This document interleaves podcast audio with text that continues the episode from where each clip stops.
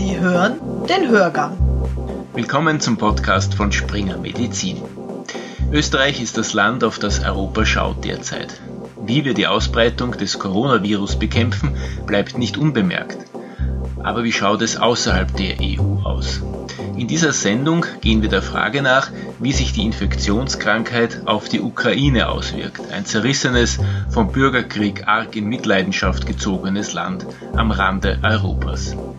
Dazu habe ich einen ausgewiesenen Ukraine-Spezialisten ins Studio eingeladen, den Außenpolitik-Journalisten Stefan Schocher. Das Gespräch mit Stefan Schocher habe ich wegen der Corona-Pandemie voraufgezeichnet.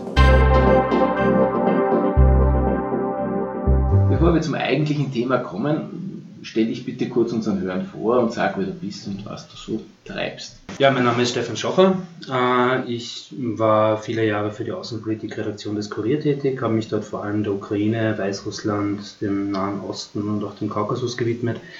Bin jetzt als freier Journalist äh, tätig und äh, mache vor allem Ukraine, Belarus, Osteuropa im weitesten Sinne. In Österreich merkt man das Auftreten des Coronavirus ja vor allem an den leeren Regalen im Drogeriemarkt, an Ärzten, die mit Schutzmasken in ihrer Ordi sitzen und ein bisschen eben auch schon an abgesagten Veranstaltungen. Wie macht sich die Ausbreitung dieser Infektionskrankheit in der Ukraine oder in, in, in Weißrussland, Belarus bemerkbar? Also ich war vor kurzem in der Ukraine, da merkt man, ähm, entweder sehr viel oder gar nichts. Also ein Teil der Menschen sind extrem vorsichtig äh, bis an den Rand der Panik. Ähm, ein großer Teil der Bevölkerung, ich würde mal sagen auch wahrscheinlich die Mehrheit, ähm, nimmt das phlegmatisch hin. Ähm, ja. Also eine Mischung aus Achselzucken und und Hysterie. Es ist eine Mischung aus Achselzucken und Hysterie, weil man also aus dem, was man aus den Medien ähm, erfährt, sich auch nicht mehr zusammenreimen kann, was da eigentlich stimmt und was da nicht stimmt und mhm. Was jetzt ein Wahrheitsgehalt ist und was eine Information ist und was keine Information ist und einfach nur Hysterie macht. Da sind wir auch schon gleich mittendrin im Thema. In der aktuellen Ausgabe der Ärztewoche ist eine Reportage von dir erschienen, in der du die Corona- äh, Hysterie in der Ukraine als eine Mischung von Skandalgeschichten am Boulevard und groben politischen Fehlern beschreibst, wobei alles recht harmlos begonnen hat. Ein Rückflug von Arbeitern aus China wurde organisiert. Was ist da schiefgegangen? Ähm, ja, also wie jeder Politiker sich gerne inszeniert, inszeniert sich auch gerne der, der, der neue Präsident in der Ukraine, der Volodymyr Zelensky der einen Rückflug organisiert hat von ähm, Touristen und Arbeitern. Das sind ähm, mehrheitlich Ukrainer, aber auch einige Russen und Kasachen darunter. Ähm, und so wie Politiker das auch generell immer machen, äh, gespielt hat, dass alles unter Kontrolle, alles vorbereitet, alles geregelt ist. Dann war der Flug schon im ukrainischen Luftraum. Ähm, Plan war ursprünglich in Lemberg, also ganz im Westen zu landen. Da war der Flieger auch schon dorthin unterwegs. Dann hieß es dort, ähm, nein, Lemberg kann man nicht landen. Wir fliegen wieder zurück ähm, nach Kiew. In Kiew hat dann die ähm, Flughafenbehörde angemerkt, dass das wahrscheinlich nicht das Schlaueste ist, mit einem Flugzeug voller potenziell infektiöser Menschen am größten Flughafen des Landes zu landen. Dann hat man versucht, das Ganze in Kharkiv, also wieder ganz im Osten zu machen.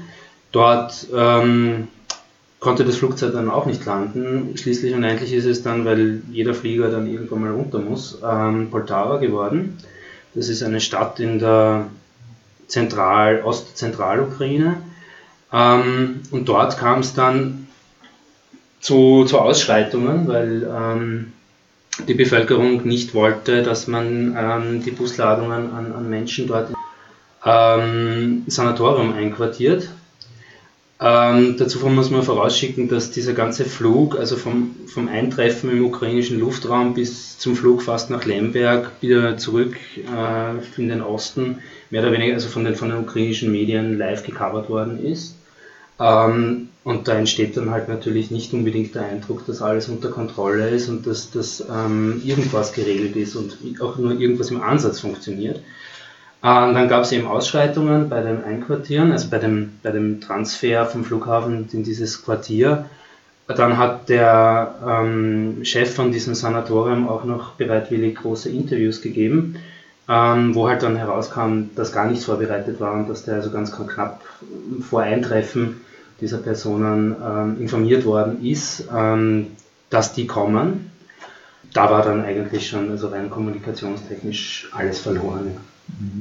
Das heißt, es ist tatsächlich hier eine, diese Mischung aus, aus, aus, aus Live-Sensationsberichterstattung und eben auch ein bisschen, wie soll man sagen, übertriebener Selbstdarstellung eines Politikers, auch vielleicht Unerfahrenheit, äh, hat zu dieser Situation geführt, dass das eskaliert ist, was nicht hätte sein müssen, kann man das. Ich glaube, es ist eine Mischung aus also völlig, völlig ähm, fehlgeleiteter und völlig verfahrener und gescheiterter öffentlicher Kommunikation und dann natürlich auch einer, einer Medienfreiheit, die es in der Ukraine gibt, halt äh, in, also in, im Boulevard, die im Boulevard dann wirklich ad absurdum geführt worden ist. Also wo sich ähm, lokale Zeitungen halt einfach in, in der Gefährlichkeit äh, getoppt haben und, und also im Sensationswahn hingegeben haben. Ja.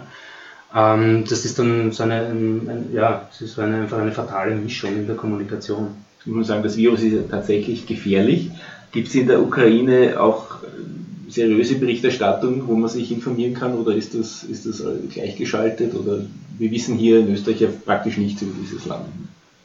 Es gibt in der Ukraine schon seriöse Medien. Ähm, die haben halt keine große Reichweite. Das die, die, die, also die Medien mit der größten Reichweite das ist nach wie vor das Fernsehen. Ähm, und die sind halt also zu einer großen Mehrheit extrem sensationsgierig. Ne? Mhm kursieren da auch Verschwörungstheorien in meinem bekannten Kreis, auch von, von so einer gebildeten Leuten habe ich schon gehört, das haben die Chinesen selbst in die Welt gesetzt. Ja, sowas kursiert auch, ja. Mhm. Aber das es, es, es, trägt bei zu dieser, dieser, dieser Gemengelage, wo man einfach, also aus dem, was man jetzt, also aus diversen Medien erfährt, mhm. nicht mehr rausfiltern kann, was da jetzt eigentlich stimmt und was nicht stimmt wenn man es dann runterbricht auf die öffentliche Kommunikation, die dann also von Behördenseite interessanterweise sehr, muss ich sagen, sehr pragmatisch war, also jenseits der politischen äh, Kommunikation. Es gibt einen bestätigten Fall, das ist im Raum Tschernowitz, das dürfte jemand sein, der eben aus Italien zurückgekommen ist. Äh, die Region Tschernowitz und der ganze Westukraine ist eine Region, die, oder ist ein, sind Regionen, die von der Arbeitsmigration leben und da ist, da ist Italien halt ein, wirklich eines der, der, großen Zielländer. Leuchtet ein. Also ist, ist, eine, ist logisch nachzuvollziehen, warum dort und, und, und wieso und wie dieser Fall äh, zustande kam und sich infiziert.